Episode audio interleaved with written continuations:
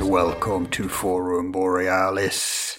Long-time listeners, you know I've always rejected prostituting the forum with the oh so popular subject of UFOs, with which I have no problem whatsoever calling UAPs, since that is a more descriptive term.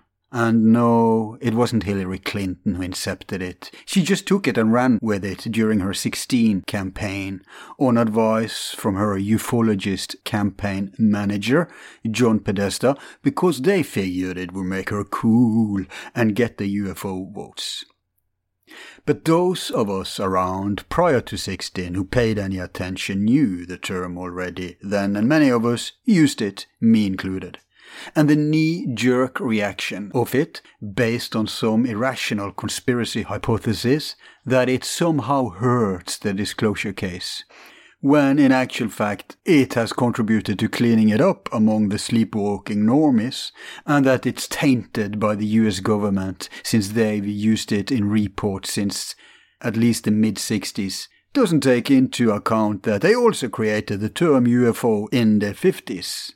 What's in a name? Except phenomenon is more superior to object, seeing as not all of them are objects. Anyway, back to the original point I tried to make. Despite my allergy to place myself within the huge ufology scene, mainly because there's a million of them already and it's very limited what we can contribute to it, if you have paid attention to our show topics this year, you'll notice that we have done no less than four on the subject. Well, in my defense, the reason is simple. Firstly, there's tons of new development in this field warranting some paradigm expanding exploration. We cannot ignore it just because we don't want to exploit it. Second, much of the historic knowledge database on this seems to be bypassed and conveniently left out by the new hordes of pundits swarming to the field. And we will get nowhere if we're starting from scratch. So I feel it imperative to bring some refocus to the shoulders we've been standing on. Third, I have been tempted and teased by my colleague Alex Tsakiris, who has gone all the way down the ET alien rabbit hole and thinks I'm being a dinosaur not throwing myself on this bandwagon. Fourth, it is now a clean and serious subject that can reach many more listeners of high strangeness and bring them into the fold of our show. And finally, the actual reason for the show today. Ever since I started the forum, I've always had in mind doing at least one pure show on the topic. But not just any random focus, but specifically look into the science of how they function. Why? Apart from this being incredibly interesting and a much more worthy undertaking than just listening to endless anecdotal experiences or relish in speculation about how many heads grows on an alien from Zeta Reticuli, because I wanted to honor a specific person, namely the very one who in the 2000s opened my eyes to the fact that we are surrounded by UAPs, which he did through a docu called Evidence, the case for NASA UFOs. See, back in 95, at the request of Martin Stubbs, who video catalogued over 400 hours of live NASA broadcast missions, and professional photographer Michael Boyle. He joined them in conducting a deep scientific investigation into the NASA community and the many space shuttle mission footage of the 90s. As anyone who's seen this footage and not being hypnotized to go back to sleep by the usual debunking attempts, these days calling themselves fact checkers, but everyone else calls them fact spinsters, has no choice than to conclude, as I did, that immediately above and below our perception range, it's teeming with intelligent life of some sort, which breaks the law of gravity with impunity. You will become dizzy from being exposed to this footage, so you'd be forgiven if you'd recoil to some desperate dismissal attempt without learning all the facts, proving that what you see is genuine. I cannot make the case for that in this brief show, but if you're seriously interested, I can point you to the findings of my guest tonight. Here's a teaser of our three part conversation. That's what builds the vortex in my galaxy clock model. When when you connect the bond of all the real time seconds on the on the wheels of my um, galaxy clock, it, it warps the fabric of space and that ah, so it would it would be like if you find the right octave, you can jump an octave, so to speak. If you you're right. See, yeah. you're not jumping on the light wave because that travels at the speed of light. Right, but you're right. jumping on the time wave, and the time wave warps the fabric of space, which is the root cause of gravity. It's the cause of it. Right. And so when you understand the cause of the gravity, you don't need to fight it with element 115 and go the other way and repel it mm. because that is too expensive and it's super massive and you're going to cause severe damage and yeah. we don't see any damage coming from these things here's the thing when you see this footage it looks like fish in an aquarium it just and you keep referring to them as vehicles but to me, intuitively, it seems like they're organic somehow. It, it, seems like it's life. They really could be organic. They really could be living, massive interplanetary stellar organisms that we don't know about. I'm not right. even convinced that the Tic Tacs could not possibly fall in the same category as some living thing. And the reason mm. I believe that is one, imagine if you're a true extraterrestrial and you discover this planet Earth wouldn't when you want to park and get out and say, Hi, we're here? These things don't even communicate with our radio networks. They don't seem to be acknowledging us. Acknowledging us in any way. And that's what fish do. Mm. I mean, fish under the water don't care about you. That could also be the reason uh, our powers that be are so cocky towards them, that they know they are not posing a threat. They're not posing a threat. They're doing. They're going about their business, yeah. and Uh, we don't have proof that there's even an occupant. They could be alive. Mm. They could be. And that could also explain, you know, Jacques Vallée looks at some hypothesis that they are a part of a natural system. That could be why they are uh, concerned with uh, nuclear sites and stuff, because they have a function in, in terms of keeping the ecosystem going. Well, exactly. Just like a turtle has a function and a whale has a function, but they're not interested in us. Look, we know two interesting things. We know number one, mm. that they started popping up en masse after our first nuclear test explosions. Number two, we also know that they're interested in nuclear sites. Yep. Now, I'm thinking, okay, we may have had uh, had uh, these phenomena here all the time, but this increased, this enormous mass of them, right. according to statistics and according to some footage, could it be that they, uh, that we have opened some kind of portal inadvertently and they are spilling in here from that? Well, yeah, I, I said this on Art Bell way back in the day of mm-hmm. Art Bell that when when we detonated the first atomic bomb at Trinity, New Mexico, July 22nd, 1945, actually three crashes appeared all around Trinity. So you have all these UFO crashes around the Trinity experiment. So obviously, a time dilation portal opened up with the intense uh, flash of gamma radiation is probably what did it. And then we saw the effects of that and within a certain radius around the, the incident of the atomic testing. So every time we started testing atomic bombs, we were opening portals, and they knew it. They knew that there was there was a problem going on with uh, us distorting the the natural. What was the mission of Columbia? I don't understand why that was so important to take out when they are not taking out the others. Well, the, see, there's two things. When the space shuttle goes up, it has a classified military mission. Mm. I've really researched this deeply. And then it has publicly available data missions where they're doing scientific experiments. So we don't know the classified mission, and we don't know were they putting Star Wars weapons in space, and whoever these beings are. And, and I suspect that these ETs have maintained bases on Earth for thousands of years. Yeah, according to Steven Greer, they are all the time experimenting with dangerous exotic weapons and they're putting them on our satellites. Any military that is surpassed technologically eh, it's the prime job to take it seriously. Now, but we know that they know about this since at least the 50s, probably the 40s. And we also see that they don't have a care in the world. Our military is shooting at them all the time, are following them. Yeah. There's no paranoia here. There's no fear here. Our, our military is brazen. And I think the, the only reason they can be that is that they know that generally they pose no immediate threat in that they are not going to shoot back or anything like that. So if they were, let's say, organic, or if they were from another dimension, and they were not people or humanoids from another planet coming here, you know, to colonize or to invade, etc., then they could be this uh, brazen. But if they were actual spaceship, you know, 3D with people like us in them, then they would have to be much more paranoid and uh, yeah, they would afraid of them. The, the Greys is a harder subject because a lot of your abduction cases are probably non-physical. Yeah, I, I agree. Yeah, there's no doubt that there's correlations between ancient tribal peoples of Africa and Australia and the Greys as a phenomenon behind sleep or in the dream state, or also with the use of of certain plant-based or chemical-based consciousness-altering substances.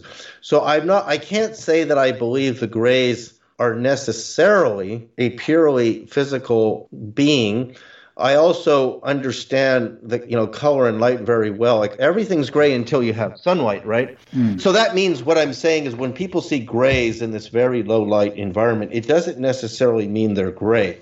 If you look at a dolphin's skin up close, the dolphin has these little sparkles of color in their gray. So mm. we don't really know what a gray really is, would look like in sunlight. We don't really know. But to to assume that all aliens are grays I mean, if you read Zecharia Sitchin's work, there were beings described that looked like grays that were actually AIs, and they did tasks, right? They did mining. Mm. You can get AI to build cars and build spaceships in the future. So yeah, biological robots has been suggested for them. But sure. uh, you know, uh, the, the, interesting thing is that. Uh, we have these machine elves that they are called, and oh. other words for them that people see in higher consciousness states that also look, uh, appear like they are robots of some sort. Right. So we know that the consciousness can move up in frequency and down in frequency. Right. Now, if an entity does it, then when it lowers its frequency, it would start eventually to materialize, as we would say, right? We could start to sense it. We could start to measure it. The energy uh, would have to uh, do some kind of uh, atomic bindings in order to uh, sustain a vehicle, a body uh, uh, in this 3D. Right. So, but who's to say that these are not the same as the elves, the angels, the spirits of, of ancient lore? And that, that's what Graham Hancock is saying in Visionary, because he goes right. into the fairies, the fairy circles, and the idea of a circle as a vortex or a portal, and that a UFO itself might actually be an energy field, and it's it's a portal. NASA's cameras, again, those particular cameras could see near and ultraviolet photons, but NASA had also cameras that could see very specific areas of the of the infrared bands as well. So if you see everything as energy, you also have to understand the human brain our brain waves are actually electromagnetic. They're very weak in amplitude, but they are electromagnetic waves.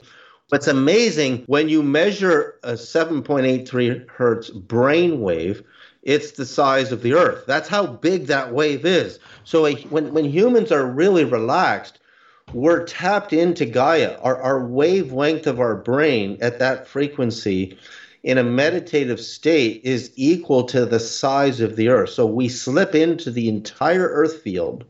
So that's the potential of the human consciousness. So when you're, wow. if you can be conscious in delta when the brain is at one hertz, you're in a massive wave. It's not as big as Jupiter, but you're you're somewhere between Earth and Jupiter in the size of the consciousness of the wave that you're tuned into. You know what I just realized, David? Th- that means that our consciousness potentially can reach far beyond Earth, meaning it can reach that mysterious area where stuff is happening. What did you call it? Ignorosphere?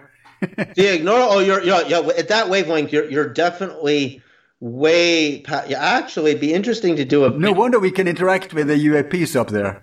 Consciousness. Right, because in your sleep, exactly. When you go lower in frequency than the wavelength of Earth, you're in the atmosphere around the Earth, and that's why I think these where these abductions are happening. Mm. They're happening in in consciousness. Mm are trapped in time. But if you go, if you can find a way to passage directly into the inner circle and then the one within there and then the one within there, is that how we envision that, you know, they, they are skipping the, the time uh, limit? Well, see, you're, you're getting close. So, what's actually happening is all wave seconds that are real wave peak seconds that are peaking at the same exact time are bonded right. by what's called the quantum entanglement. Each second is entangled with each other. So there's a connection point between them. There's a connection point, right. Right. So as you go on the clock, let's go to position number 5 you mm-hmm. You'll see that the space time is curving now. Yeah. Right? Yeah. When you connect all your seconds, and that's exactly what Einstein says causes gravity. The curvature of space time is gravity itself. Because you'll see that as you come in, in, closer and closer to the center of the Milky Way galaxy, which are smaller and smaller wheels, that they're all bonded, connected, and you see the spiral forming of the great galactic arm. Right. They're bonded, entangled, and that bond is what's warping the fabric of space to cause gravity to be born. Ah, I just realized that you can actually um, slip not just through time, but also through space. And when you go into one point in time, you're going to come out at the other equivalent to that point in time, but in another place in time. And the same in space, right? That some places are connected to other places, like portals. Right. That's exactly what this says. Yeah. There, and this explains Einstein's action at a distance, which three Nobel Prize winners just won the Nobel Prize for, That's which is really radical yeah. to win the Nobel Prize for this. But but isn't it suspicious that there's no sound? I know. Well, there's no, not only no sound, which means there's no drive. They don't make any sound. And you'll see, watch this, you'll see David Mason, the interview I did with him. He has these temperature reading infrared cameras that when they see the UAPs, they can record their temperature, and their temperature is ultra cold. Right colder than background by far. Yeah. They're colder than background. So that means the only thing we know that's super cold are superconducting magnets are super, super cold. Now, a little warning. I know we took off for a while with humongous guest presentations, and I did hear your complaints and cut it down to less than half. However, my guest tonight deserves to be honored with a thorough introduction, both as a kudos to having smashed down my own blinders, but also because he is one of the greatest minds in modern ufology, having had higher costs than profits from his activism on many levels.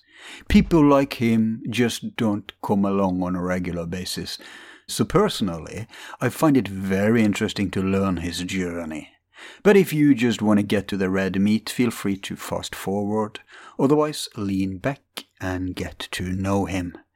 David Brian Sereda is an inventor, filmmaker, author, public speaker, ufologist, and coach who's worked deeply in high technology on environmental and humanitarian issues and as a professional photographer for over 20 years.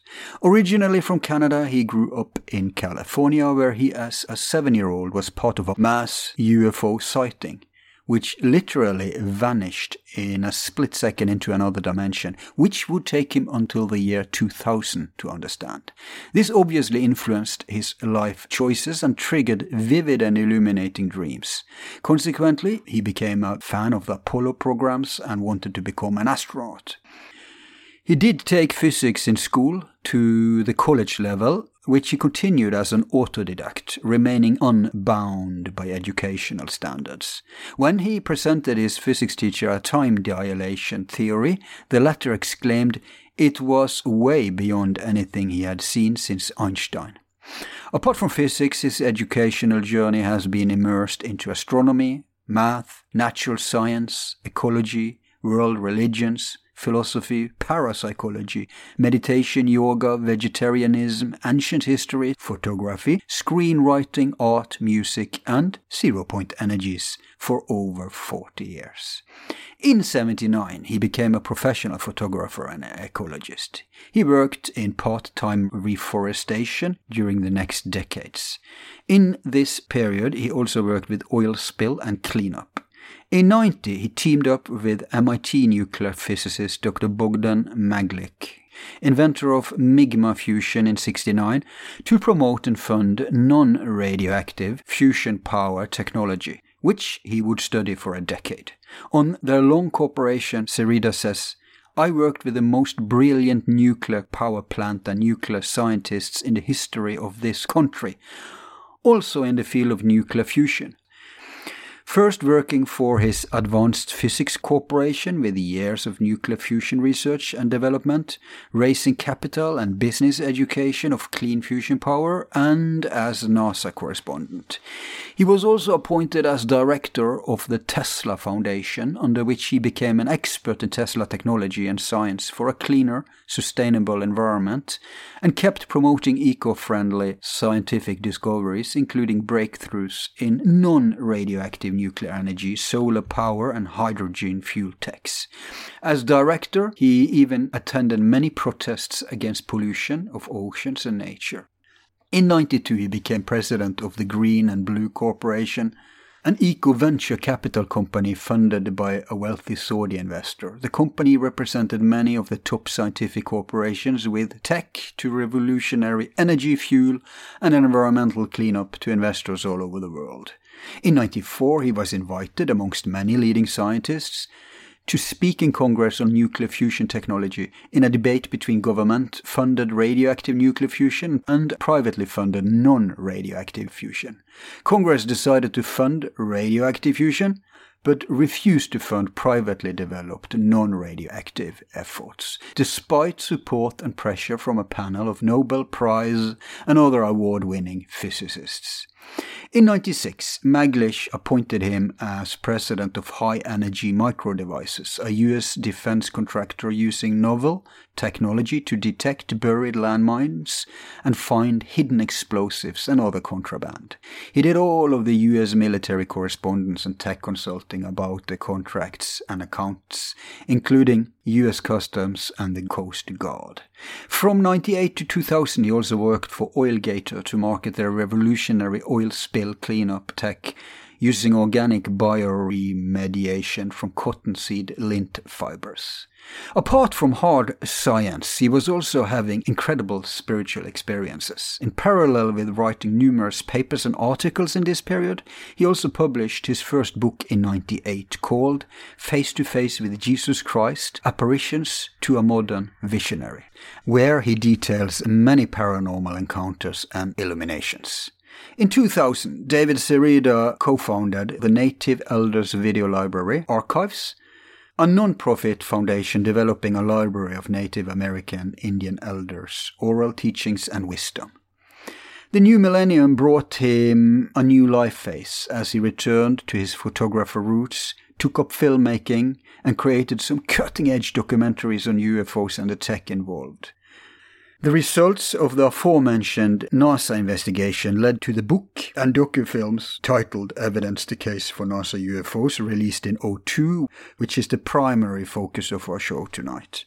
He continued making scientific cases for the UFO tech in Visitors, the California UFO Wave in 04, Dan Aykroyd Unplugged on UFOs in 05, and from Here to Andromeda in 07, which would be his last pure UFO film.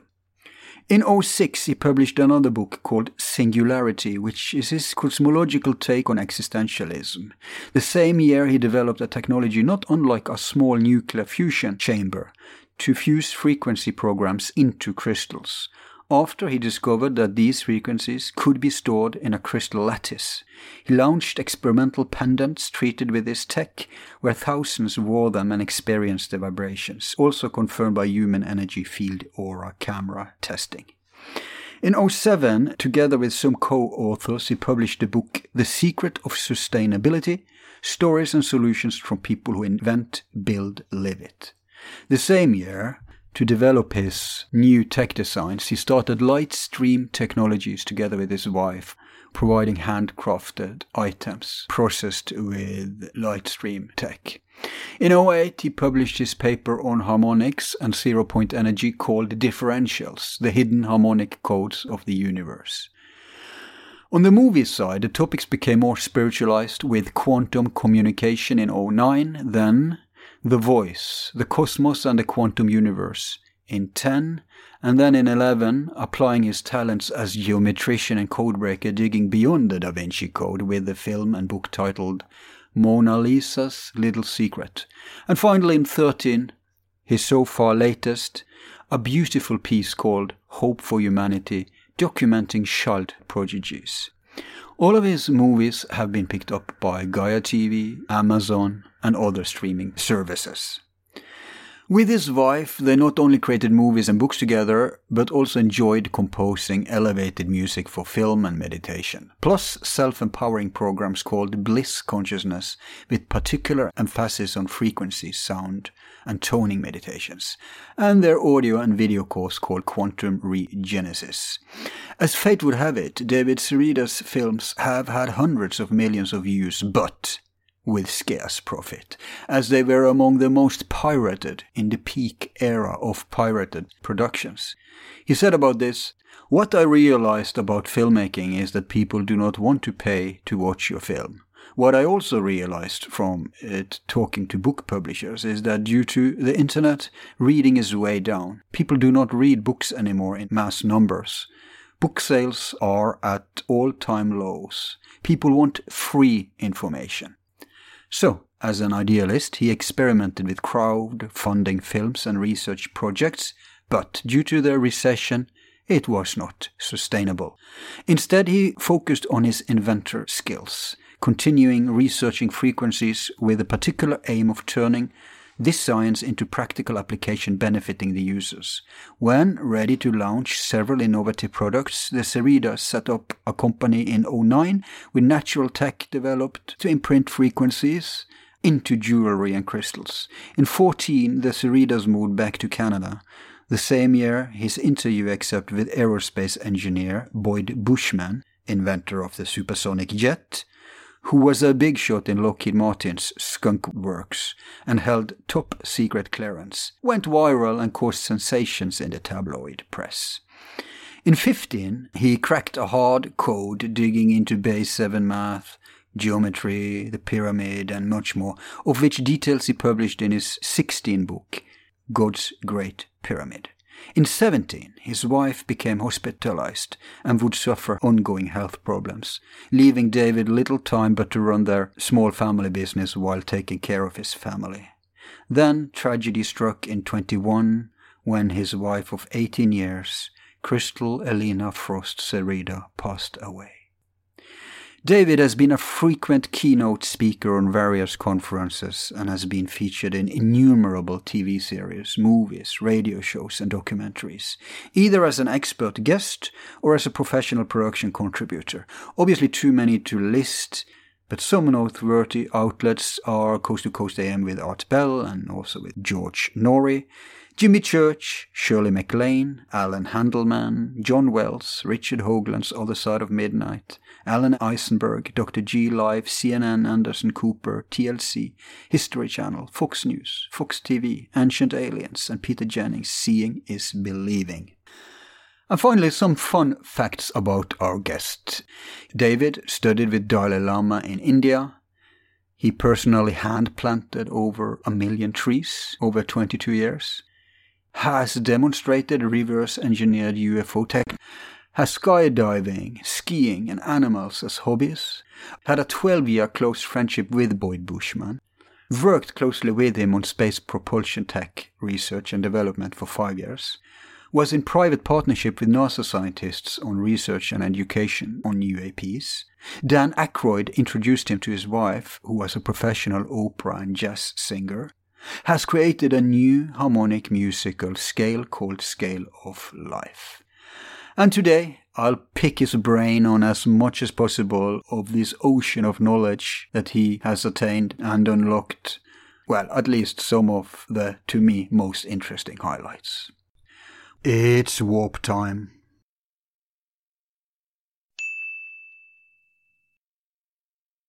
Welcome to Forum Borealis, David.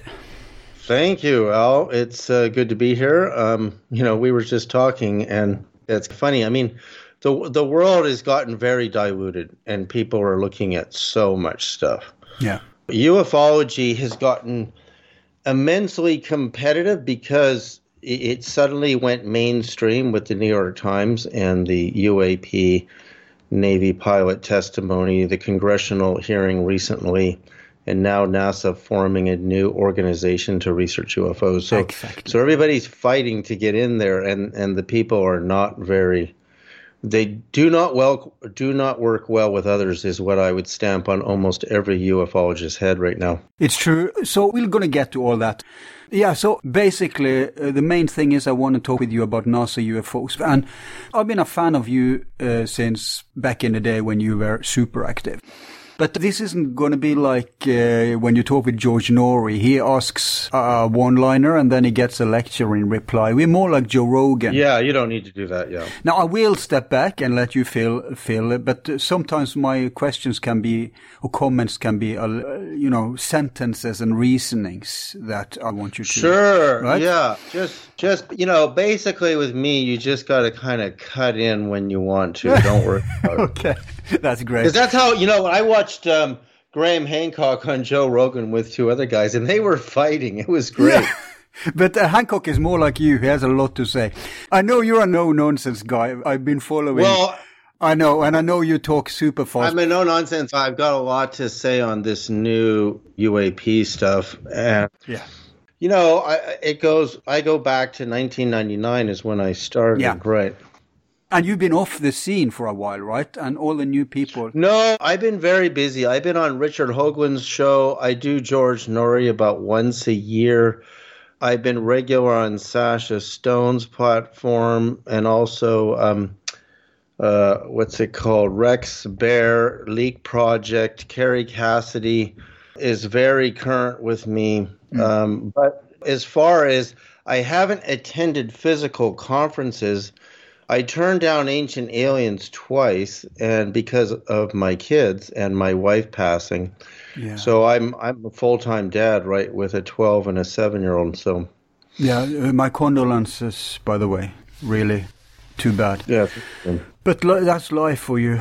Um, and uh, also, some of those you mentioned to me uh, that you usually are on are kind of, uh, for example, I love Hoagland. Had him on my, on my show, been a big fan but he caters to another audience, the old school audience, the radio audience, and the, especially the UAP phenomenon has been seized now by many new generations, and it's become uh, house clean, right? So everybody is into it, mm-hmm.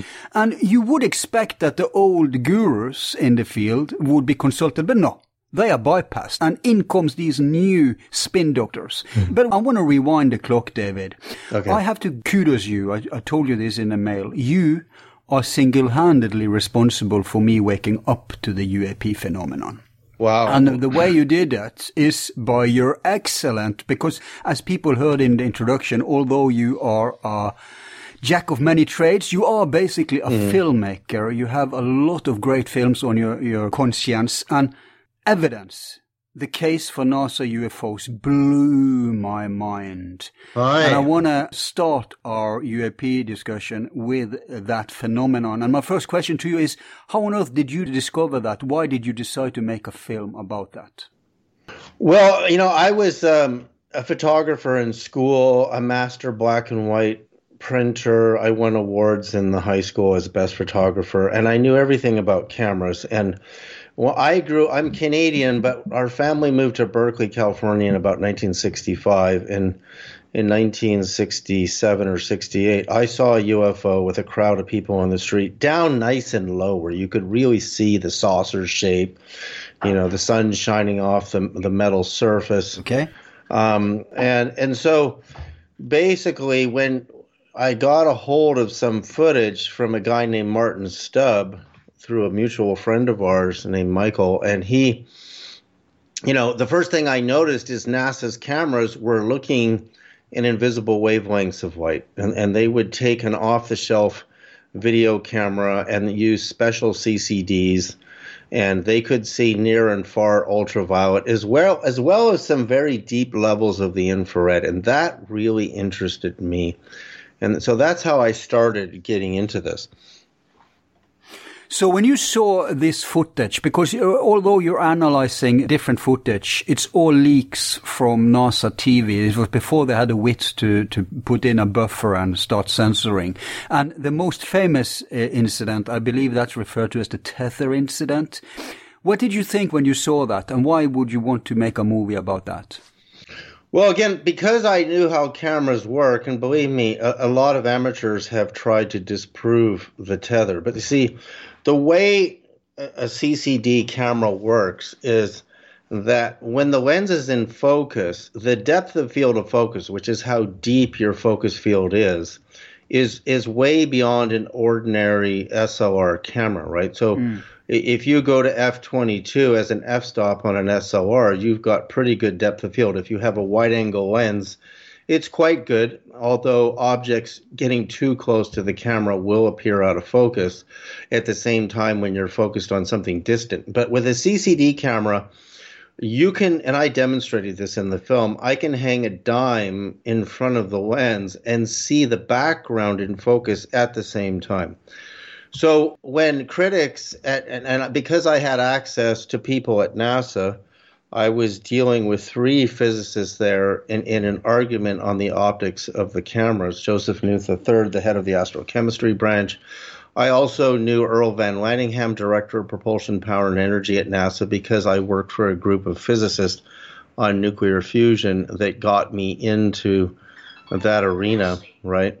Mm-hmm. So, so basically, um, using my contacts at NASA, we started debating, and they started telling me more and more about the cameras. And and so when people said, "Oh, those are just out of focus discs," what are called airy discs, I said, "No, they're not," because there's a scene where Claude Nicollier, one of the astronauts who's operating the camera, says, "I can't adjust the focus any better than that," and he zooms in this long zoom, yeah. and the objects remain um, to be uh, these disks that are moving all at different velocities and pulsing and pulsating.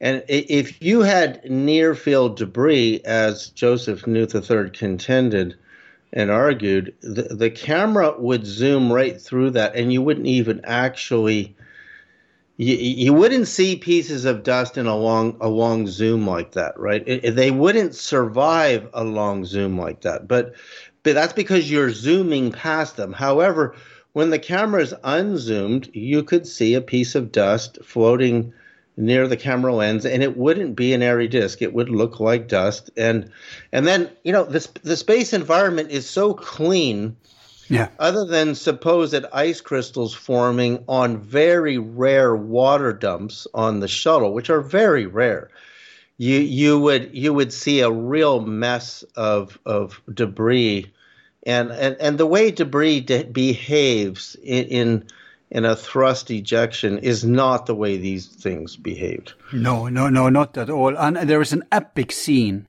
in your documentary where you show, you demonstrate clearly that these are going behind the tether. I, I call them Pac-Mans because honestly, yeah, they look like they look like Pac-Man, right? So when again the tether, and I learned this from Joseph Nuth III. In fact, I wrote a book on this because mm-hmm. the book is much more detailed in the debate going back and forth.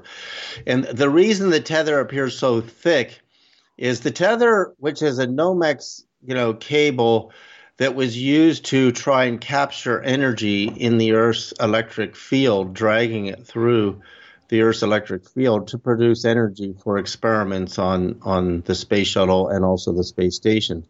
It produced way more energy than their physics calculations demonstrated. It broke, ah. and then the the satellite at the end of the antenna drifts away and it's it, there's nobody on it. There's nobody controlling the knobs, and suddenly the um, nitrogen tank is emptied, and the nitrogen becomes ionized in the electric field of the Earth, and that's so you get this neon tube. It, it's about, um, I think, the thickness would be about a quarter mile thick. That's a pretty thick, right? Five thousand two hundred eighty mm. mile.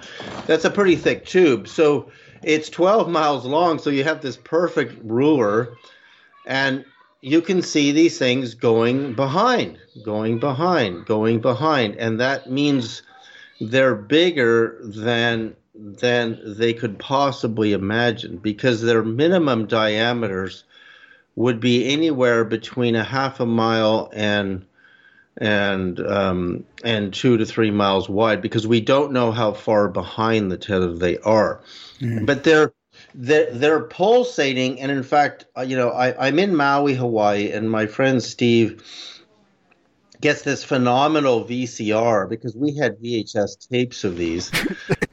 yes, this is back in the day. Yeah, we're going frame by frame, and and with really good contrast, we can see a vortex coming out of the black hole that has real structure. Now, here's what's interesting about the vortex: is had they really been airy disks, which are caused by this out of focus phenomenon. Yep. Um. So had they been airy disks then you wouldn't see the vortex structure at all. It would be mush. Mm. And it's amazing because people on um, on this one History Channel show thought they had disproved yeah, what yeah. these things are by this video test. And and you have to understand all pinpoint light sources to a camera. So when a lot of people are looking at nighttime like Steven Greer's group, and they think everything that's moving out there is a UFO or a UAP, and and all pinpoint light sources as as UFOs would emit light in the visible and invisible potentially simultaneously. Now, what's interesting about these guys, they don't emit in the visible at all.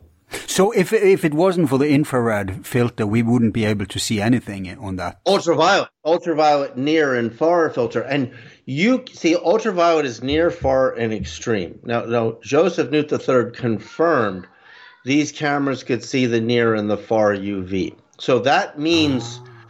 that the optical cameras seeing visible light saw nothing, and that means they're not what they they're arguing. They're only showing up right. in the invisible spectrum. So then I said. But hang on, David. You are saying UV, not infrared. Yeah. Because if it's UV, that means that the frequency is above the limit of the range of human vision. But if they are below, if they are infrared and below, then the vibration is lower. You see what I mean? This is a crucial. Well, it's trickier than that. I'll tell you why. So imagine you're taking a shower and you've got this a hot shower and you've got steam on the glass, mm-hmm.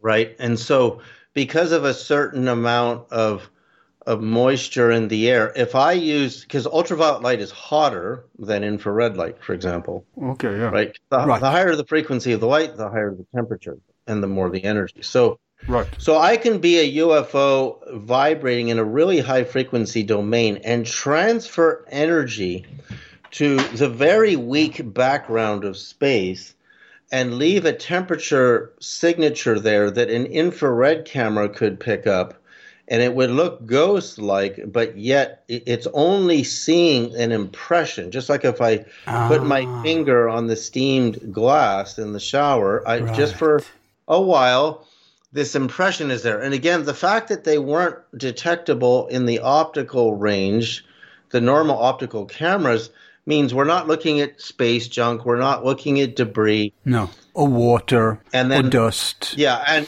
it gets more amazing because I sent the tapes to a physicist named Louis A. Frank um, at the University of, of um, Wisconsin, and he's a NASA scientist, a Van Allen Carver professor of physics, and he had already on certain satellites that were sensitive in the near and far UV was seeing these ghost like apparitions that he believed were made of water depositing themselves into the upper atmosphere of the earth and he took a lot of heat at NASA for this, but he swore that that that he had data that these these ghost like, you know, moist Yeah.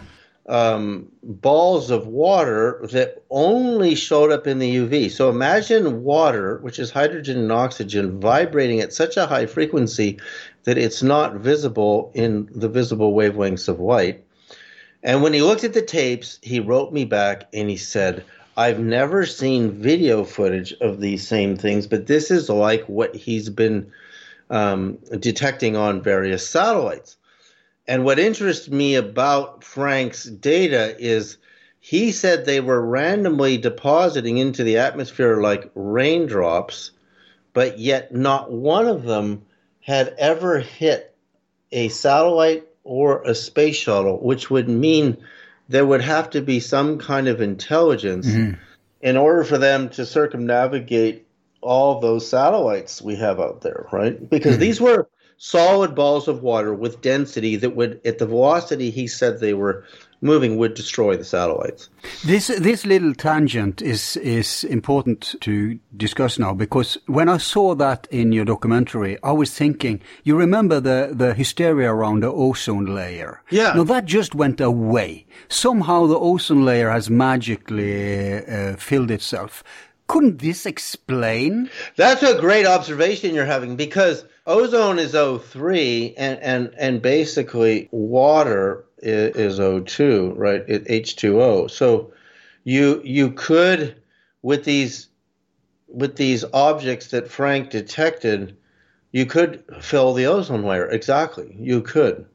I, I'm not one for like cheering on saviors from outer space, but but I mean, if it is an intelligence and they do have water, and we are are screwing up our ozone layer, I mean. It's simple math, right? Mm-hmm. But of course, nobody nobody came out and told us what happened to the ozone layer. How come it's healed? See, that's the problem again with mains. Like right now, you've got a lot of people that are very aggressive in ufology who are making films, and some of them really don't know what they're doing, and some of them are frankly lying to us. Like hmm. when I saw Jeremy Corbell's film on Bob Lazar, there's this scene where federal agents are coming, and in the movie, he makes it look like they're there because he has this secret material, element 115 and and that was a complete fabrication. And and he was deceiving his audience. And you don't do that in hmm. journalism right? You, So, just for out of curiosity, do you think the Bob Lazar story is a red herring?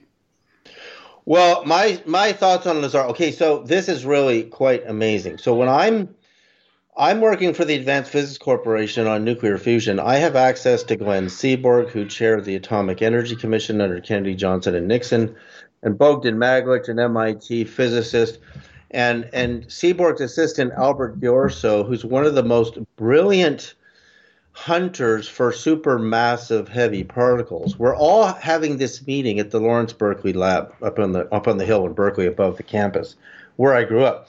And I, I decided to tell Seaborg and this is the man who authorized all the nuclear testing in Nevada and, and, and was in control of the entire atomic um, development. He won the Nobel Prize with McMillan for the discovery of plutonium. So, a major guy, right? Right. So, I'm telling him about my UFO sighting in Berkeley in 1968, and and you, you just can't imagine. Like, C- Seaborg got a particle named after him, the Seaborgium, and and uh, Ghiorso got a particle named after him. So they're getting closer and closer to 115, is what I'm saying. So after I told them about my flying saucer sighting when I grew up in the in the Berkeley campus, and my dad was getting a PhD in psychology in the 60s, Seaborg looked at me and he said that that if you have anti gravity and you're canceling out gravity and inertia, it doesn't take energy to propel a craft because a tiny discharge would send you going the speed of light and beyond because you don't have there's nothing stopping you. Mm-hmm. So he said you would have an energy source beyond nuclear fusion and he said we don't have anything like that yet. And Ghiorso tells me that Seaborg has access to 37 levels above top secret during the meeting and Seaborg is perplexed, right? Mm-hmm. So years later, at a, at a UFO conference with Bob Brown in, in Nevada, I'm approached by a man in an elevator, and he said, "You know, I work at the the Berkeley National Lab and the Space Lab. And in 1972, we all saw a UFO up close right outside the, the big windows. So, again, that goes in tandem with the theory that these ETs or whoever they are are watching our nuclear Yeah. developments because this is one of the biggest labs in America. Livermore is over the hill, and the Berkeley lab is is a major major uh, lab.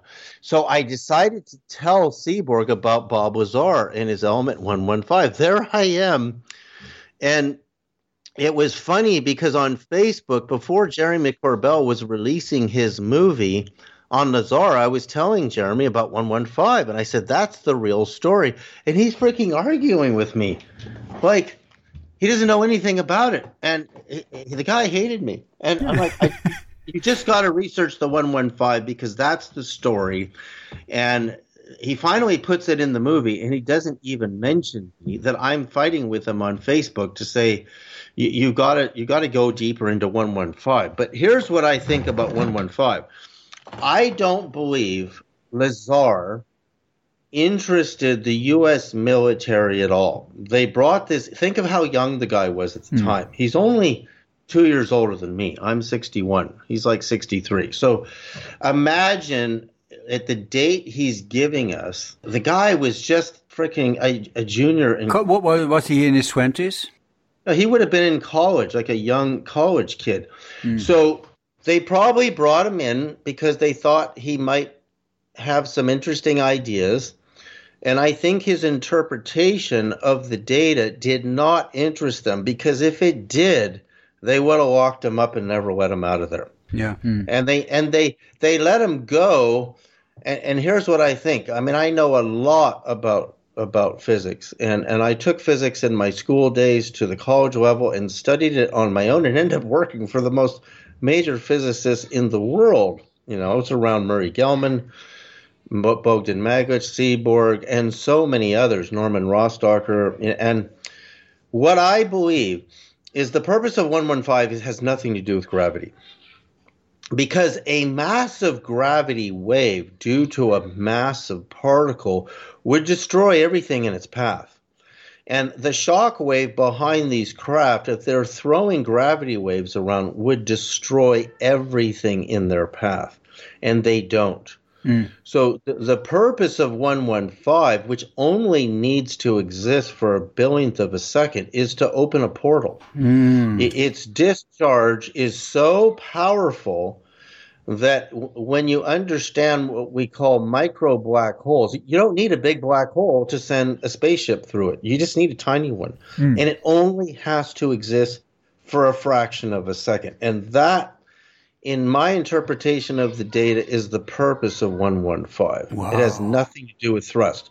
Because once, remember, once what Seaborg said is once you've canceled gravity and inertia, it doesn't take massive energy to go anywhere. Hmm. But if you want to get out of physical space and go into hyperspace, hmm. which is where these things really move. Yeah, the Einstein-Rosen bridge, right? Yeah, no, no, it's not even an Einstein-Rosen bridge. It's they are literally. Go, you don't need to. You know, if you look at Kip Thorne's calculations on black holes and and folding space and time, and an Einstein-Rosen bridge, the the amount of energy required is the negative energy of of a hundred. That's right. Hundred million suns. That's right. And you can't do mm. that. So that's not what they're doing. Again, what they're doing is once they first attain this zero mass state, when a zero mass wormhole doesn't cost you very much energy. You only need the 115 for a billionth of a second, and you're in hyperspace. Once you're in hyperspace, you can move. You're free to move about the country. Right. is what I would say. Right. Yeah, and didn't you write a treatise on anti-gravity? I think I saw a PDF floating about the internet ages ago where you try to explain how these vehicles, if indeed they are vehicles, could counter uh, the gravitation. Did I misunderstand or did you do that?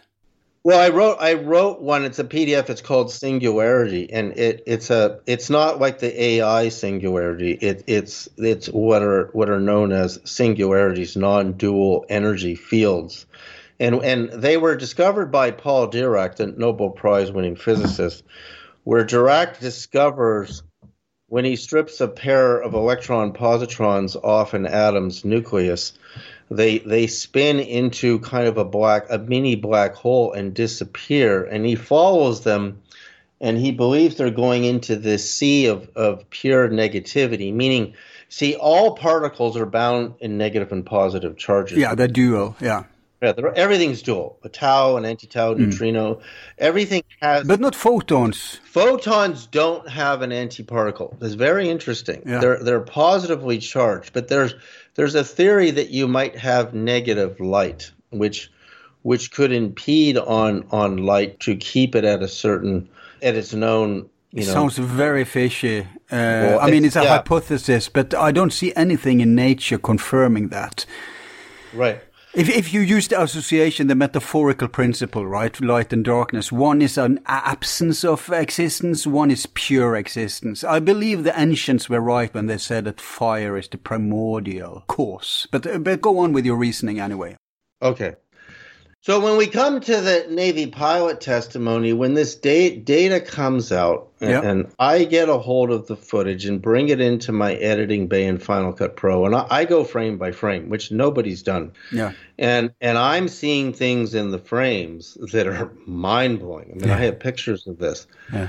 And and I'm going, okay, first of all, I want to know the exact velocity of these objects, and I need to look at the radar data. And and one of the things I've argued for in this movement, which nobody has done, is what's called a performance chart. So, how fast does David Fravor's, you know, um, plane, his fighter jet, go? Well, they peak at around 1,500 miles an hour. They rarely go faster, which, of course, they don't usually break the sound barrier in in battle. Actually, I mean that that uses a lot of fuel, and it's they're they're they're not really going that fast. These planes, it's amazing mm-hmm. where they're traveling.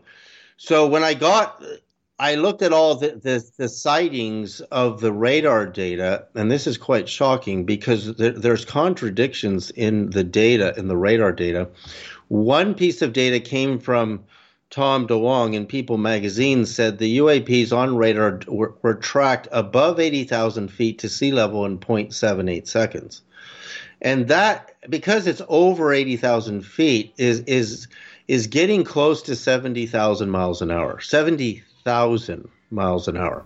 Mm-hmm. But then you get another another Kevin, you know, Day, the radar operator, saying they went from above eighty thousand feet to twenty thousand feet mm-hmm. in 0.78 seconds, and and then you know five thousand two hundred eighty feet in a mile. You do the math, and you're like, okay, so that puts you at, at 25, 20, You know, again, and they say above eighty thousand feet, so it could be in the twenty three to to twenty eight thousand mile an hour range, but then.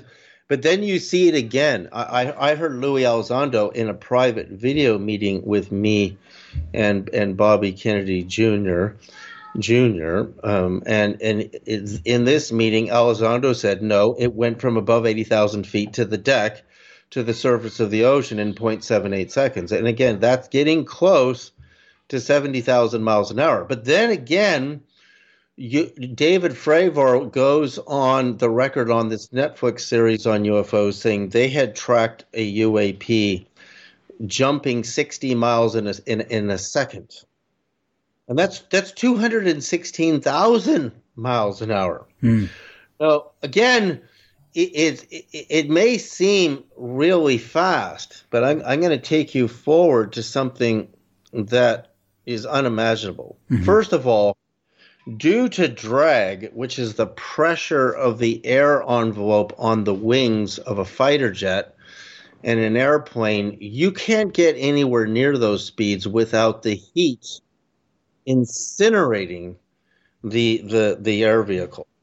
It, it would incinerate it. So that would mean the UAPs must be jumping in and out of the, the what we call the physical space into hyperspace and popping back in again when hmm. they get to the destination. So, so when they just disappear, it's not that they are physically moving fast in one direction. It's that they're jumping into these small holes. Right. There, it's okay. It's like two fish under the water, and you're in you're in L.A. at the beach in Santa Monica, and mm. you're going to have a race, and you're going to go to Hawaii and see who gets there first. Now, if the two fish wag their tails, it's probably going to take them a month to get to Maui, right? yeah. But one fish gets caught by a fishing pole, and he flies out of the water, and he gets on a plane, and he goes to Maui in three hours, and he's sitting on the beach and his buddy gets there a month later, and the other guy's saying, "I've been here a freaking mo- month." Man. Right, right. And okay, so to the fish on. So, so wait, wait a minute. So we actually have to uh, take into account uh, another dimension then. Right. Mm. See, where the density of what you're moving through gets lighter and lighter. They're like strata. And and we're like fish under the water. Remember, mm. we're made of water. We're 87% water. Mm. And and so is a bear and so is a squirrel and and so is a fish for that matter. So they're we're actually underwater and the speed of light underwater is considerably slower than it is in the air. That's your refractive index. So so how fast would the speed of light be in hyperspace? Right. when you say that uh, they are coming into the uh, physical space, that means 3D, or if you say if time is the fourth dimension, it's a 4D world. Mm-hmm. But when they are doing like the fish, they are actually adding a dimension in a way, and that has to be the same thing happening here.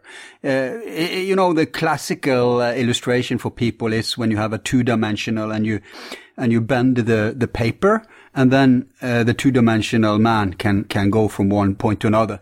Yeah, but see, that's notwithstanding the math of Kip Thorne's that tells you how much negative energy you need to fold physical space. But again, if what you're moving is is is no longer in the realm of inertia, which is matter and mass, energy, mm.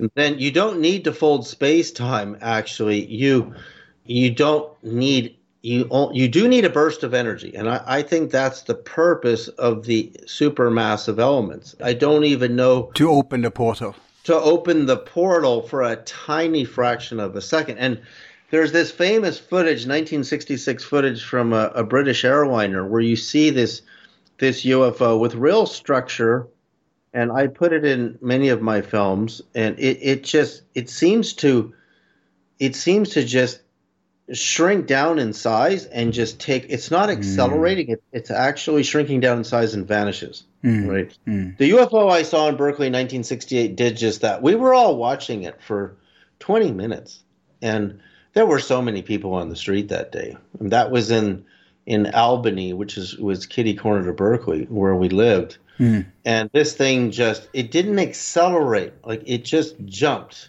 mm. into this other dimension. And, and it didn't make any sound, right? Oh, no. Mm. And, and so now it gets more amazing because there's one thing when I look, when I go frame by frame in the Navy footage, uh, there's 30 frames a second in video. I, and I, I look at this one frame, all, I don't see the craft anymore. I just see squiggly waveform lines like frequency waves on an oscilloscope in one frame out of the 30.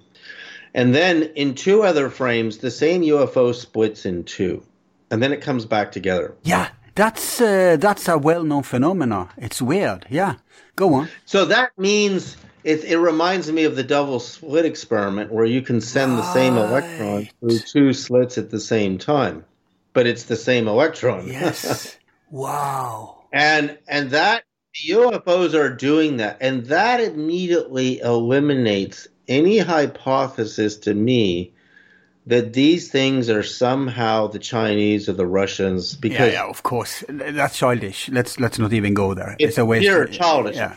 And a, and a waste of time. And yeah. giving the Chinese and the Russians air superiority is actually a really stupid move by our military. If anything, I would have bluffed and said, "Yeah, those are ours."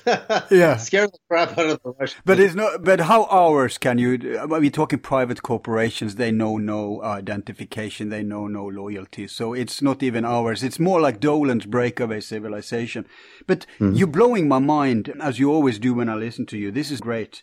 Uh, but uh, if you say that this is happening, Shouldn't they also then? I mean, how can they uh, account for time? Because you cannot do this to move in space like this without also moving in time. So, well, that's not true because again, time. I mean, I built this thing called a galaxy clock in the year 2000 when I discovered the vortex in these UFOs. It was months after I had this vision in the middle of the day. I saw Nikola Tesla shining with light and two other angelic beings next to him mm-hmm. wearing white robes with golden cords. This is in the middle of the day. And he just flashed this vortex mathematical model in front of me, and I wrote it all down. Uh, hang on, my- that's, that's exactly the type of uh, way uh, Tesla himself uh, incepted his ideas, like this. Right. And and so when when I saw the vortex coming out of the black hole, the mini black hole in the UFO on the on the tether incident, I said, I said I understand what's happening here because I understand that the element of time in my galaxy clock is not a measurement of time; it's an actual fundamental force. So when you when you understand that time ha- what's called real time which is real wave peak time in the quantum world of measuring real, what are called real wave seconds versus a fictitious 2nd mm-hmm. and then measuring everything in a, a, nanosecond is a billionth of a second, a femtosecond is a quadrillionth of a second. Th- that's fictitious time. So that time is, is a dimension. But when you understand, like I do, that, that there is a time that is actually a force, and that these things don't move through space, they move through time. I don't mean the same time that other people mean.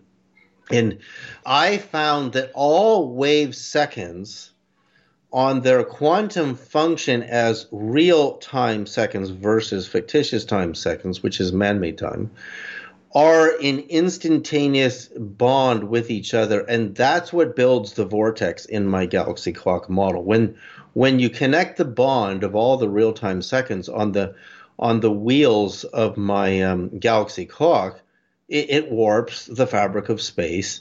And that ah, so it would it would be like if you find the right octave, you can jump an octave, so to speak. If you you're right. See, yeah. you're not jumping on the on the light wave because that travels at the speed of light. Right, but you're jumping on the time wave, and the time wave warps the fabric of space, which is the root cause of gravity. It's the cause of it. Right. And so when you understand the cause of the gravity, you don't need to fight it with element 115 and go the other way and repel it mm. because that is too expensive and it's super massive and you're going to cause severe damage yeah. and we don't see any damage coming from these things mm. so that means if you understand that real time quantum time which is different than than fabricated time because fabricated time means i'm going to invent something called a second which closely resembles a human heart rate at, a heart rate at, at um, at rest. Mm-hmm. And just like an inch is equal to the, the end of your index finger, you know, the last joint on your index finger, that's pretty much an inch, depending on who you are. So those are uh, what we call seconds to measure time in fractions of a second, going all the way down to femtoseconds, is, is fabricated time. Mm-hmm. But the time I'm talking about is real quantum time. And once you know how to access that force, that is the root cause. So let's say all that's the real time seconds are all bonded with each other. And that explains, again, three physicists just won the Nobel Prize for this, for, for quantum communication. Hmm. They actually won the Nobel Prize for something that was considered fictitious. Hmm. And, and and this circumvents the speed of light limit and goes faster than light. It doesn't just go faster than light; it appears instantaneous. And if all real-time quantum seconds are bonded, that's entanglement. And I know what it looks like. It forms a vortex, and that's what physically warps space, which causes Einstein's gravity to appear. But in order to get out of the realm of gravity, you have to know where real time seconds actually are. And they're they're bonded, which is what you call entanglement. And that's how these things move. So this time it becomes the plus and the space becomes the minus then? Right. So you don't fall into Einstein is chasing a light wave. So if I accelerate mass to 99% the speed of light like they do in these in these particle collisions, your mm. time slows down. Mm. And eventually it slows down so much and you're aging so much that basically you're not really going any faster because you're aging. Mm. And then eventually when you both jump back and meet each other, you're already dead because you've aged so much approaching the speed of light and you actually haven't got there any faster because time is slowing down. See, that doesn't work at all. That's not how they're doing it. They're not going faster than light hmm. in the sense of of jumping light. Hmm. They're they're moving. They're not they're racing with the light, they're bypassing it, right? They're bypassing it because they're going through what is called quantum time. Hmm. What I'm going to call quantum time, and it's in my galaxy clock. It's right there. And and when I when I came out with evidence the case for NASA UFOs, and I I did the galaxy clock demonstration. I I got so many alternative physicists writing me saying, you know, you really figured something out there. Some people thought I should win the Nobel Prize for it, Yeah. but I thought this is way ahead of everybody. yeah. This is given to be my Nikola Tesla in a vision. So how could I have? I couldn't have figured it out myself. Well, I mean, It, it was given to me by him from the other dimension where he is now. I mean, if it's real, what you have discovered, then uh, obviously it's a part of creation. So what you're doing is understanding it. That's your, your contribution. Right. Well, see, the fact that the Nobel Prize was just won for this for quantum entanglement communication, the first thing we're going to be able to do is stop looking at radio waves for ET signals, and we're going we're going to build technology and look at quantum waves, which are instantaneous over distances, and then we'll eventually get to the point of being able to physically move uh, an atomic structure through that quantum function, circumventing the, the idea of thrust, right? And the idea of fighting everything that you're moving through, right?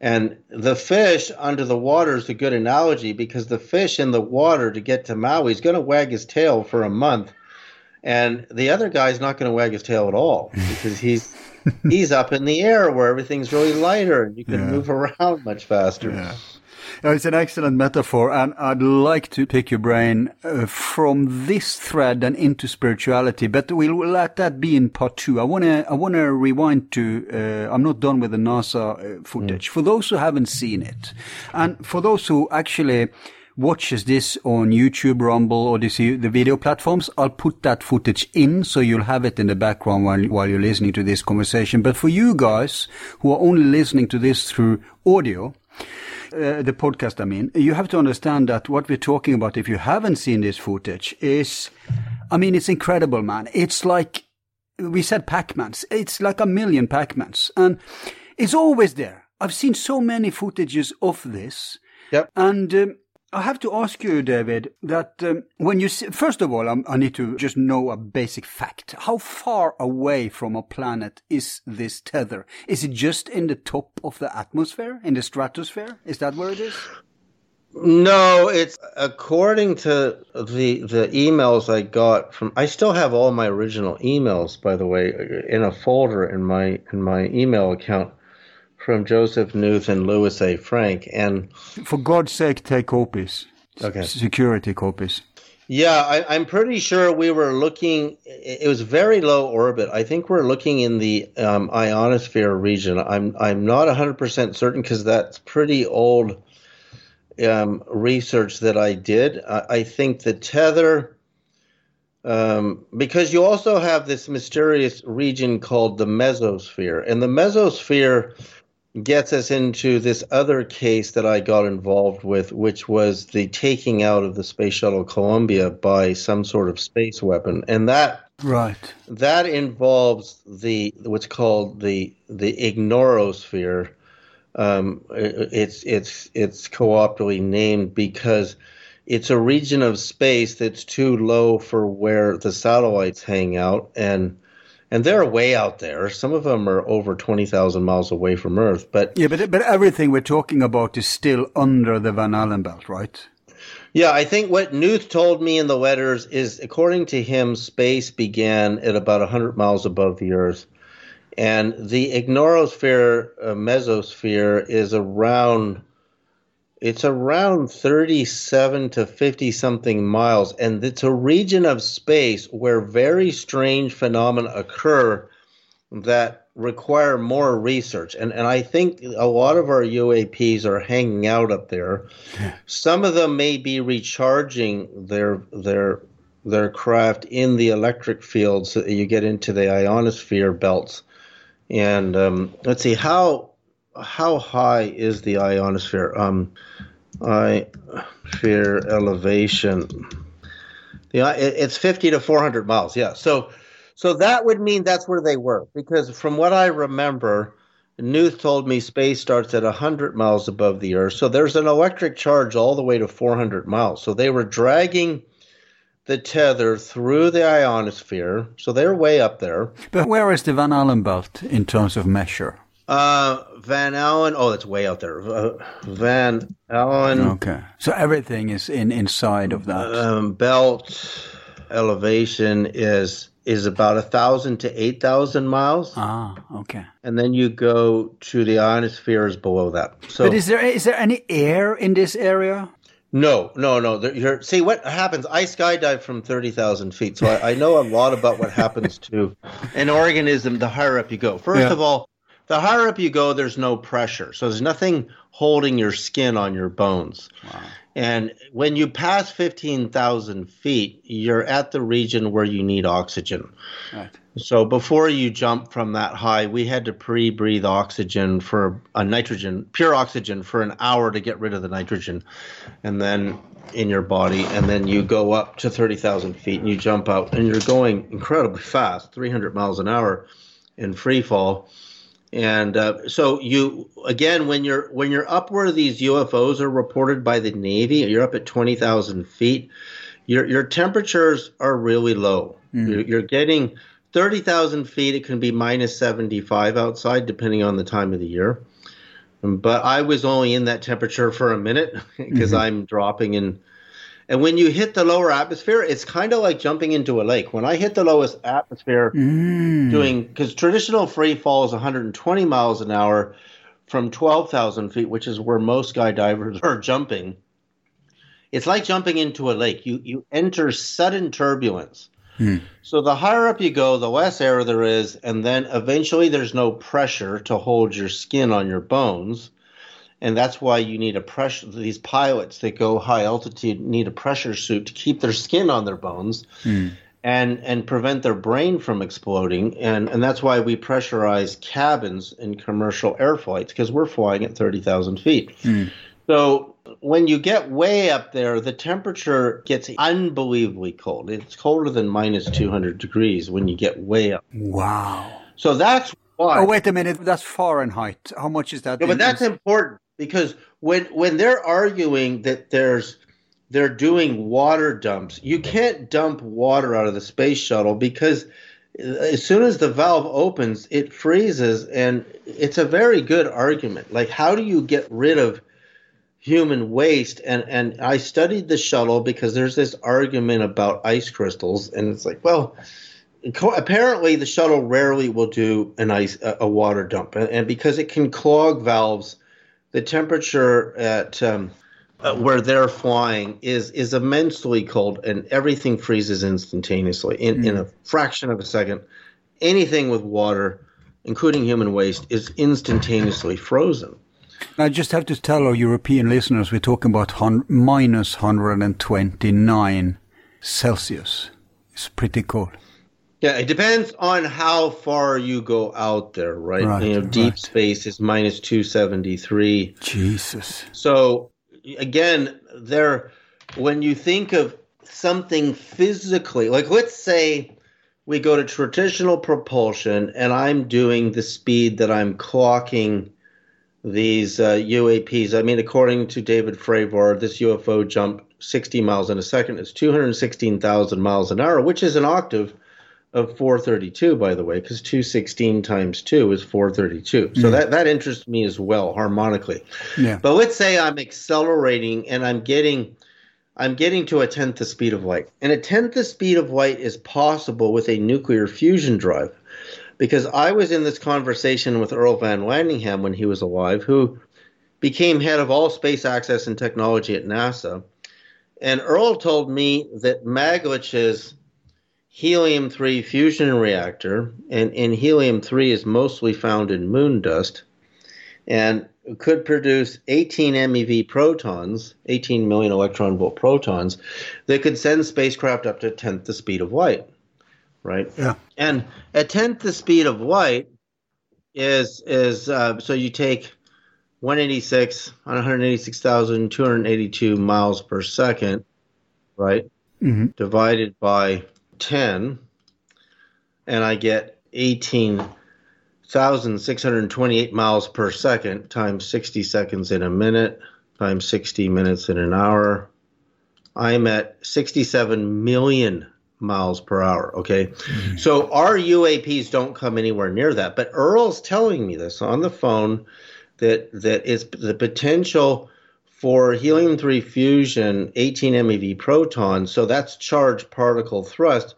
So I went back to Maglich, my boss, and I said, This is what Earl's telling me why NASA tried to get funding for your fusion drive is they wanted the thrust. And Earl told me that he was tired of the solar panels on the space station and low energy experience experiments. They wanted more energy, so they wanted Maglich's miniature cubic meter helium 3 fusion drive.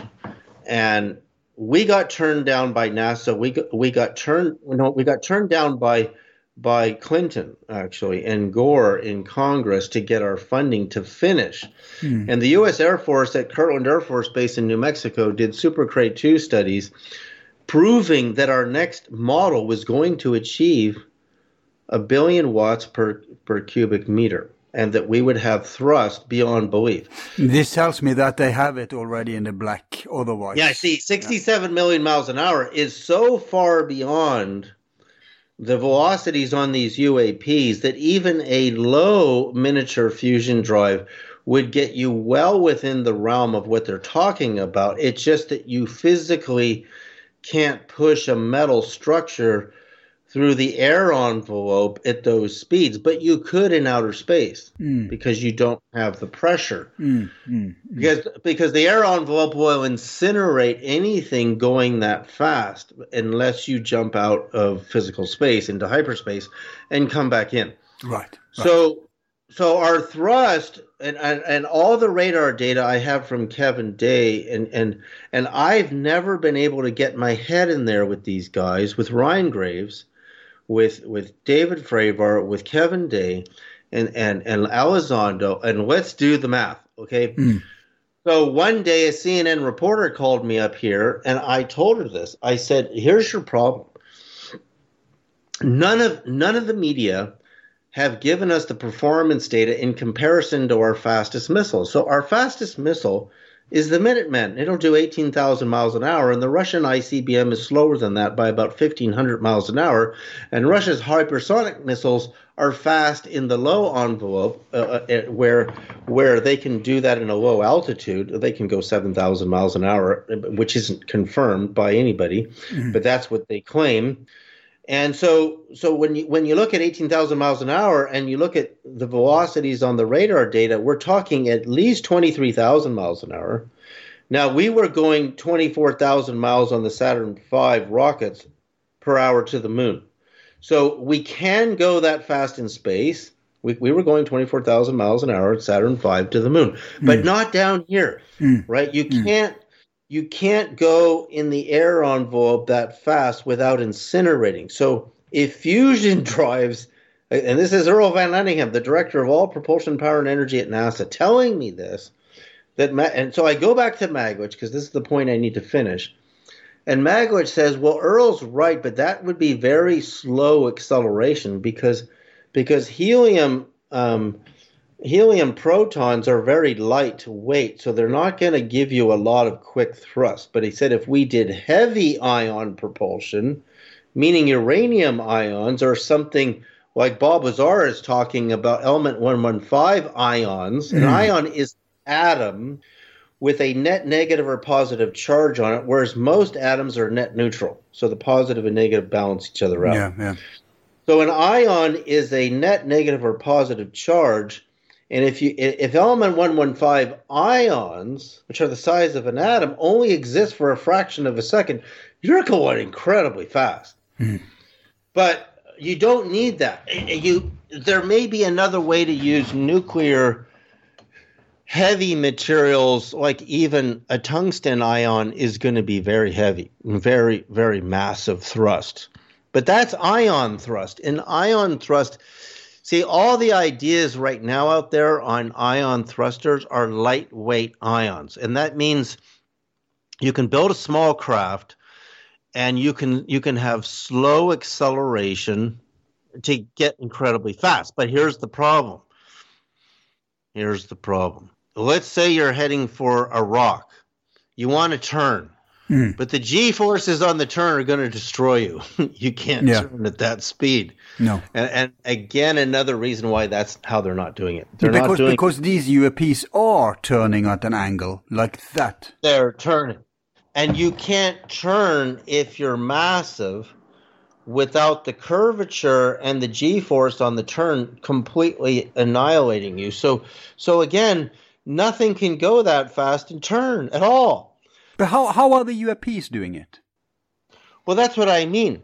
Going back to my meeting with Seaborg at the Berkeley lab, he's saying once you cancel out inertia and gravity, hmm. and gravity is formed by the curvature of space time, which is and the curvature of space time is formed by by real quantum time, which is which is the bond on on action at a distance, quantum the quantum um, entanglement bond causes the curvature of space-time, and I can prove this mathematically. I can. Hmm. It's just that you know the the physicists today that, that are coming out of the schools who are getting the jobs, they're juniors. Hmm. Uh, I mean, I hung around Seaborg and Gell-Mann and Rostoker, and I got to have these these lessons with Earl VanLandingham. He's not alive. You even interviewed uh, you interviewed this Skunk Works guy, didn't you? What's his name again? yeah, Boyd Bushman is. Uh, That was you, wasn't it? Yeah, Boyd, and I, I have in my possession not only the full tape from the original interview, but I did a second interview that I never released. Mm. And I tried to go to a film company like 1091 and ask them, "Do you guys want to do a film on Boyd Bushman?"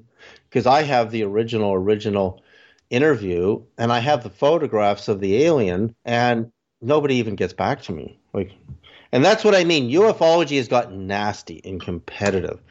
Nobody Yeah, you just have to avoid the mainstream corporate media. No, they, these people don't like me, and they're they're knocking me out of position on purpose. Yeah. I used to be Fox News' number one guy when in LA, when Bob Tarlow needed a UFO piece done, he'd call David Sereda. I'd go down to Fox Studio and we'd do a piece on Roswell or some UFO sighting. And then and then I was I did the film with Dan Aykroyd unplugged on UFOs and got on Anderson Cooper and I was on of course Art Bell as a regular guest and Yeah. and amazing stuff happened when I went on Art Bell because I'm on Art Bell with this James Oberg, who is a press correspondent for NASA. Oh my God! Yeah, he's been off after Hoagland too. He's a debunker. I know, and him and I were fighting, and the whole show shut down worldwide. Wow. And the next day, Art Bell says, with 35 million listeners back then, yeah, yeah. he said David Sereda was naming names and people at NASA that are not good for the country this time, and we had to shut down your show to 35 million people. I was in the, the second biggest conspiracy in the history of Art Bell, and the first one was the Area 51 caller. Right. Oh, yeah, yeah. He's legendary. But we're pressed for time, and I, I, I still want to. Yeah, Uh, so back to the NASA UFO. So here's the thing: when you see this footage, it looks like fish in an aquarium.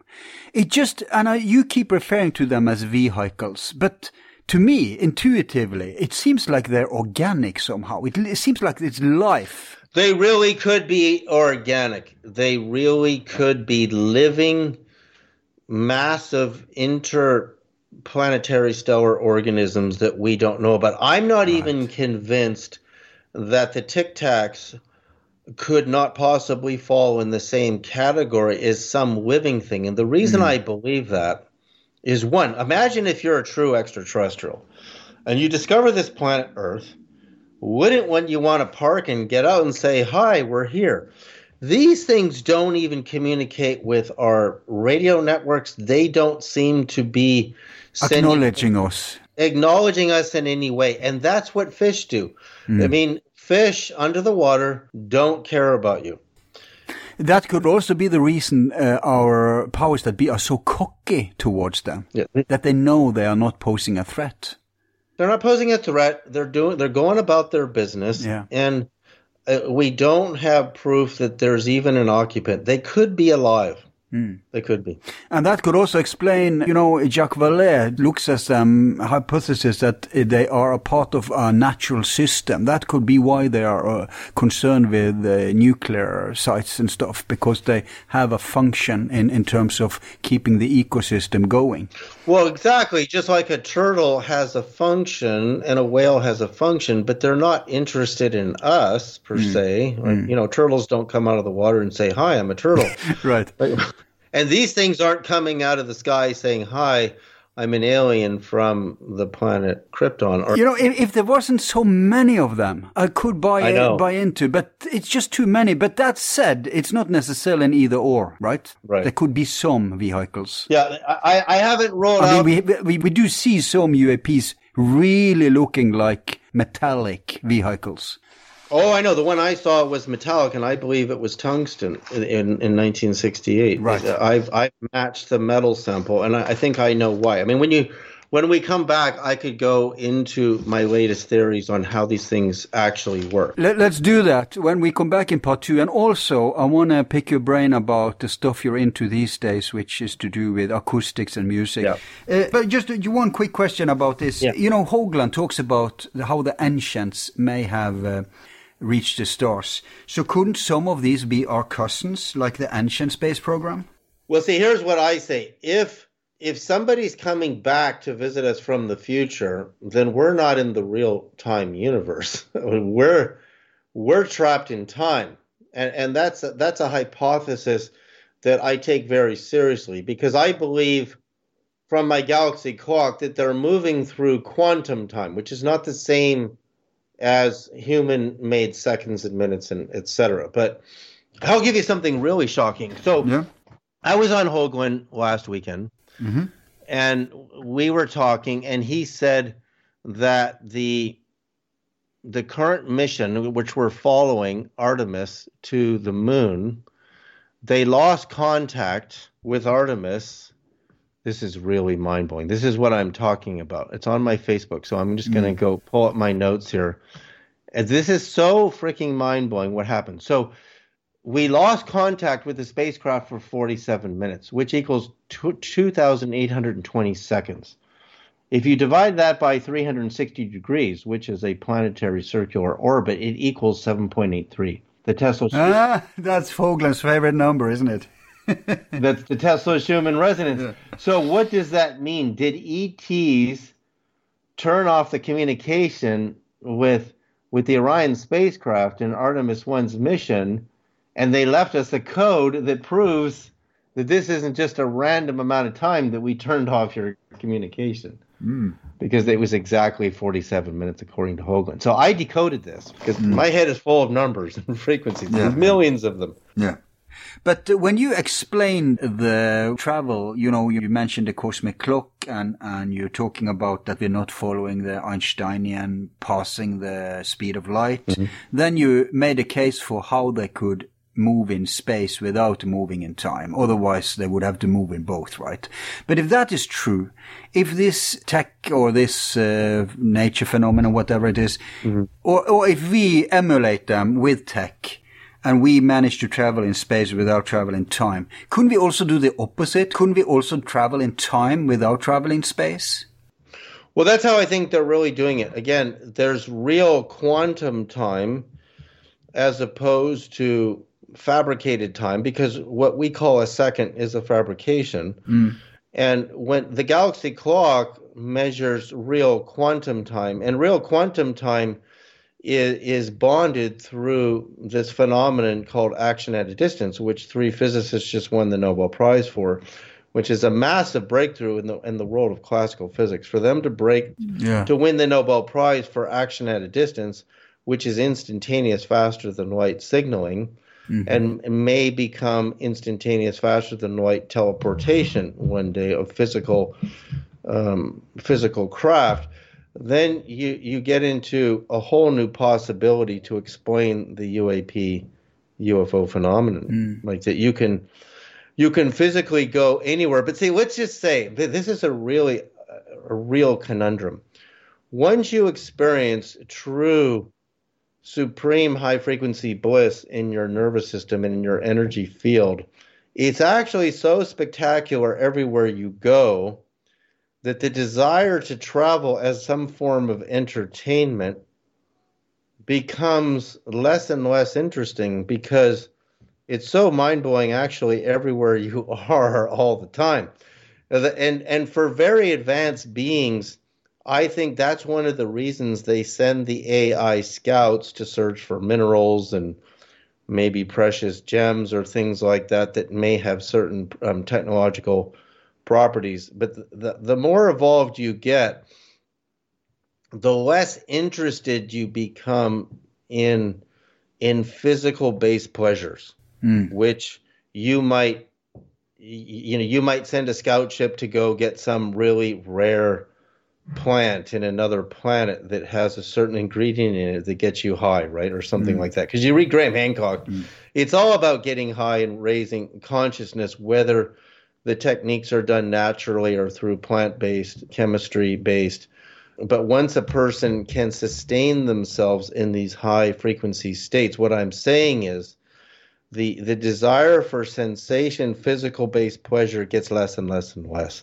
And then you become a super being. And then you're not interested in mining for this element over here and that element over there. And so what what are they doing? Right. Well, they're not going to be interested in us because just look at us. They may be interested in a consciousness, but actually they may be look, we know two interesting things. We know number 1 mm. that they started popping up en masse after our first nuclear test explosions. That's number one. Number two, we also know that they're interested in nuclear sites.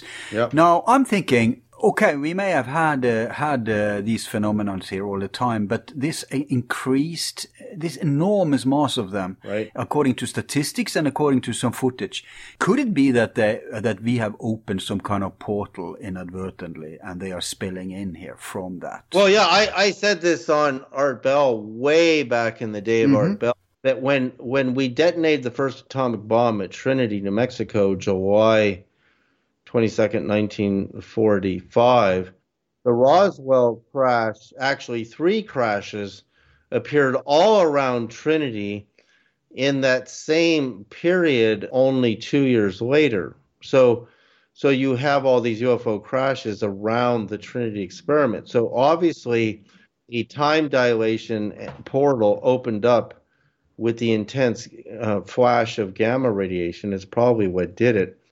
And then we saw the effects of that two years later, and within a certain radius around the the incident of the atomic testing. So every time we started testing atomic bombs, we were opening portals, and they knew it. They knew that there was there was a problem going on with uh, us distorting the the natural or the portals. there are some portals I think that are actually maintained. Here, I'll give you an example. So, okay. in this Navy pilot testimony, we have Kevin Day, the radar operator, giving us the latitude and longitude of where these UAPs disappeared on the radar. Just uh, there, there's two things. It's really amazing because the radar data shows the UAPs disappearing somewhere around the, the south end of Guadalupe Island off the coast of Baja. And yet they detected a magnetic anomaly to the north of the north end of the island. And the, the, lat- the north latitude of the Great Pyramid of Egypt, which is the same as the speed of light in, in digital when you convert degrees, minutes, and seconds to 10 base, it's 29. Mm-hmm. 29, 29, it's like 299, 792, 458 meters per second in meters per second. So The north latitude of the Great Pyramid comes just north of the north end of Guadalupe Island, where the magnetic anomaly was detected. So that would mean, and the UFOs disappeared on radar. The question is, is how accurate the, the disappearing point is, because the disappearing point is actually south of there, but it's within the within the same latitudinal region of the Great Pyramid of Egypt, because we have a magnetic anomaly to the north end of the island, which is very close to the, the north latitude of the Great Pyramid of Egypt. And here's another thing. If you go to Skinwalker Ranch, and the people watching Skinwalker Ranch don't know this because I figured it out. If you go to the north latitude of Mount Olympus in Greece, which I think is another portal, mm-hmm. It lies within a quarter of a degree of Skinwalker Ranch. If you go all the way around the planet like a ring, mm. you're at Skinwalker Ranch within a quarter of a degree. Now, all the phenomenon at Skinwalker Ranch happened within a quarter of a degree. And a degree is like 69 miles, right? So you look at 69 miles divided by four is uh, only 17 miles, right? So 17 and a quarter miles is is not very far. So 17 miles in kilometers, we will be talking. Times 1.6 times okay. 1, 30. 30. It's actually 27.6 okay. kilometers. Mm. So you're within that band around the planet on these two incidences, right? You have the, the phenomenon Skinwalker Ranch and and the the Mount Olympus in Greece on the same band, right, within a quarter of a degree in mm-hmm. width. Mm-hmm. And you have the same phenomenon of the UFOs disappearing at Guadalupe Island uh, within the same thickness of a band going all the way around, lining up with the Great Pyramid. I have another coordinate coordinate for you. Uh, you should look up Hessdal in Norway. It's a completely insignificant place, almost no people living there. But since the, uh, actually for hundreds of years, but at least since the 80s, there was a huge UFO flap there. Okay. Which led to the first and only, as far as I know, the first and only white, open, scientific investigation of UFOs which has been going on now. Oh, yeah, I think. Yeah, even Dr. Hynek was there. And I just interviewed the scientist. What's it called again? I'm going to. Has, Hessdal. What's it called It's called Project Hessdal. And what they have found about UFOs are mind blowing. For example, they find what you told us that they split up and then they come together again. No explanation. Yeah, yeah, yeah. They find that they are metallic, that they are lights, that they are making no sound, that they can lift stuff. They have all phenomena from all over the world in one place. That's the special thing about Hastal. You have all types of UAPs phenomena in the one and same place. Okay. Even classical stuff like discs and uh, and the interesting stuff they're interacting with them they're taking laser you know these lasers that you use to play with cats or whatever Mm-hmm. So people reported that uh, if they flashed their car lights on them, they would disappear. They would like vanish. Now they tried laser. What happens is that they change their pulsation because they have a specific pulsation rate. Right. And when you poke them with a laser, they start pulsating faster. Now this is just one of million things they found out by research. You should totally look into it because these people. I think I've seen a film about this. It was done. Yeah, there's many documentaries about it. Yeah. Yeah. Yeah. Yeah. So that, those, so people think that's a portal and they have no idea why it opened and why it flushed out thousands of UFOs in the 80s. And after the 80s, it has slowed down, but they have uh, uh, real-time cameras there all the time you can see online. And they have tons of footage. And this is in the open, it's white, long before America finally acknowledged UAPs. Yeah. So uh, we, we have data about them. I'd have to look at. I see the latitude and longitude on Google Earth right now where that yep. is. I'd have to do some research on it for you and see. Do it. It's going to be interesting. I'm looking at Hessdal in uh, on Google Earth right now, but I don't. I don't know where in there exactly would be a very sacred spot.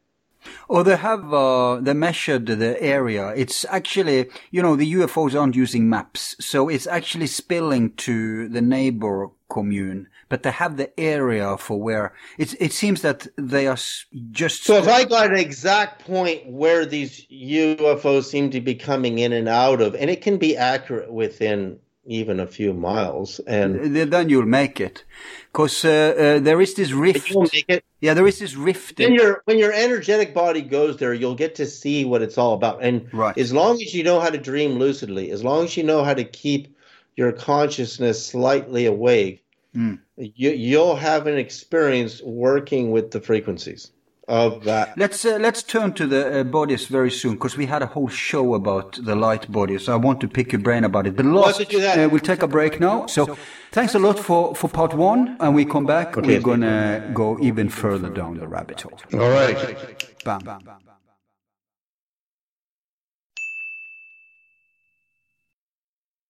All of our files are free and will remain free. If you like the show, you can show support by donating $1 to help with expenses. Just use the PayPal link on our webpage. Thanks.